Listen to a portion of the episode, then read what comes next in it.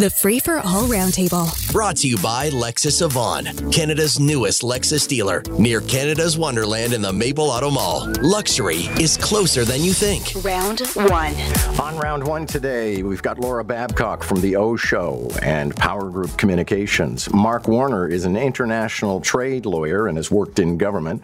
Tim Hudak, former leader of Ontario's Conservatives, now with the Ontario Real Estate Association.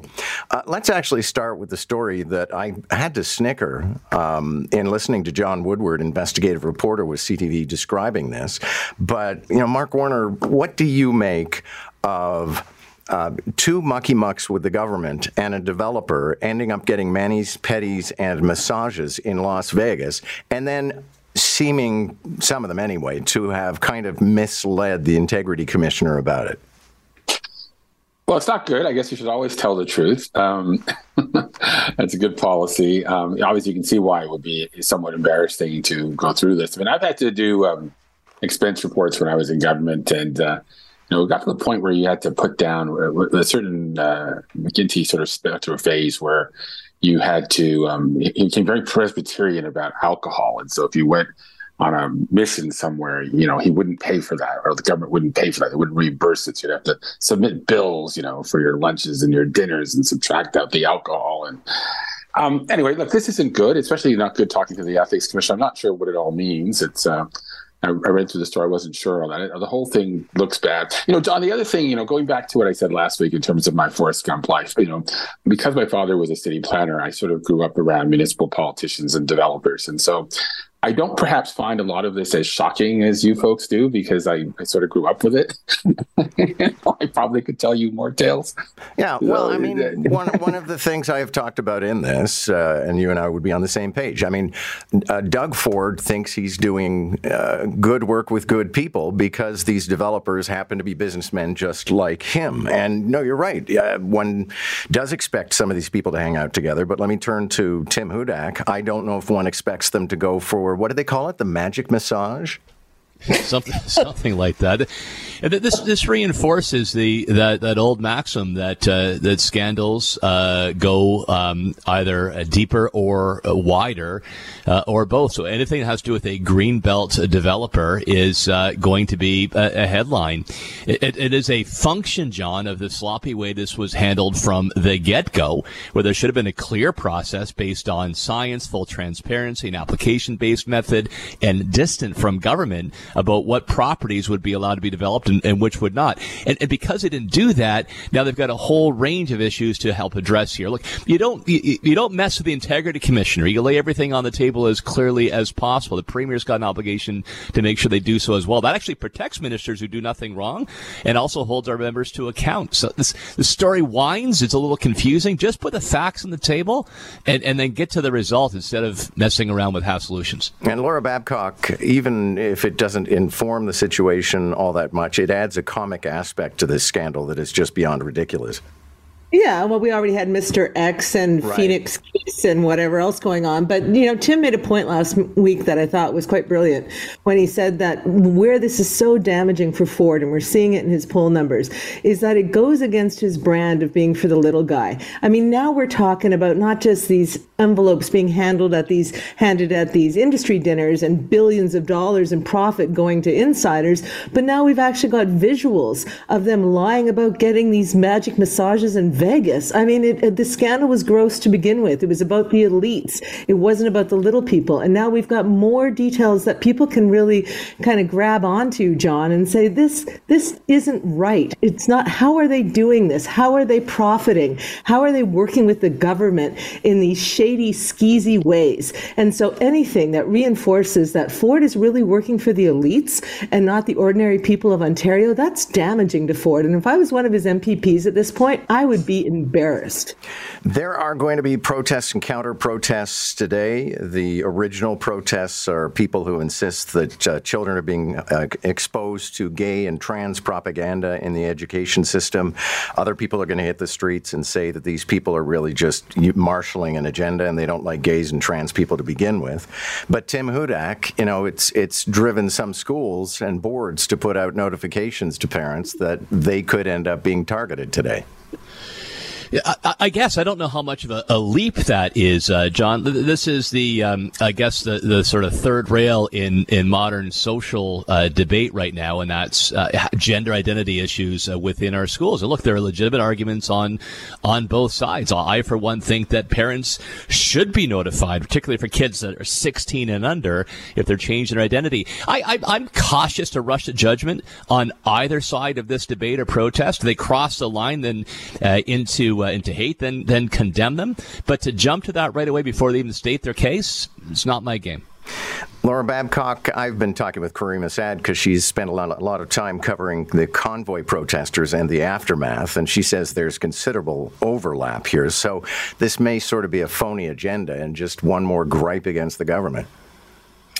Well, it certainly seems as though there's we're seeing that. I mean, I'd like to see the Venn diagram between the convoy and this, right? Uh, who's really behind this? Who's using parental rights as kind of a smokescreen for what certainly seems to be an anti-gay, anti-LGBTQ agenda? Now, let me put it to you this way: I am a parent with kids in school, and I can't believe I have to say this, John, but nobody has been grooming my kids or indoctrinating my kids. They couldn't care less about about pronouns or if their friends change their pronouns. What they do care about is being able to get back to school, to learn some stuff, to do some sports, and to have some social activities, and for everyone to just leave the kids alone. I think it's weak politicians who pick on kids and punch down. I think using parents' fear about what might be happening in schools as a way to mobilize this kind of agenda, I just think it's terrible. And Canadians should speak up against it. You know, don't pick on the kids. Let them go to school. Schools have to close because of this nonsense.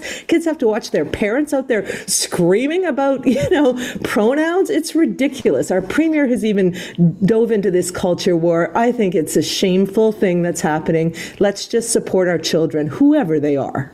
Okay, I'm curious. How how do you characterize uh, the premier having inserted himself in this?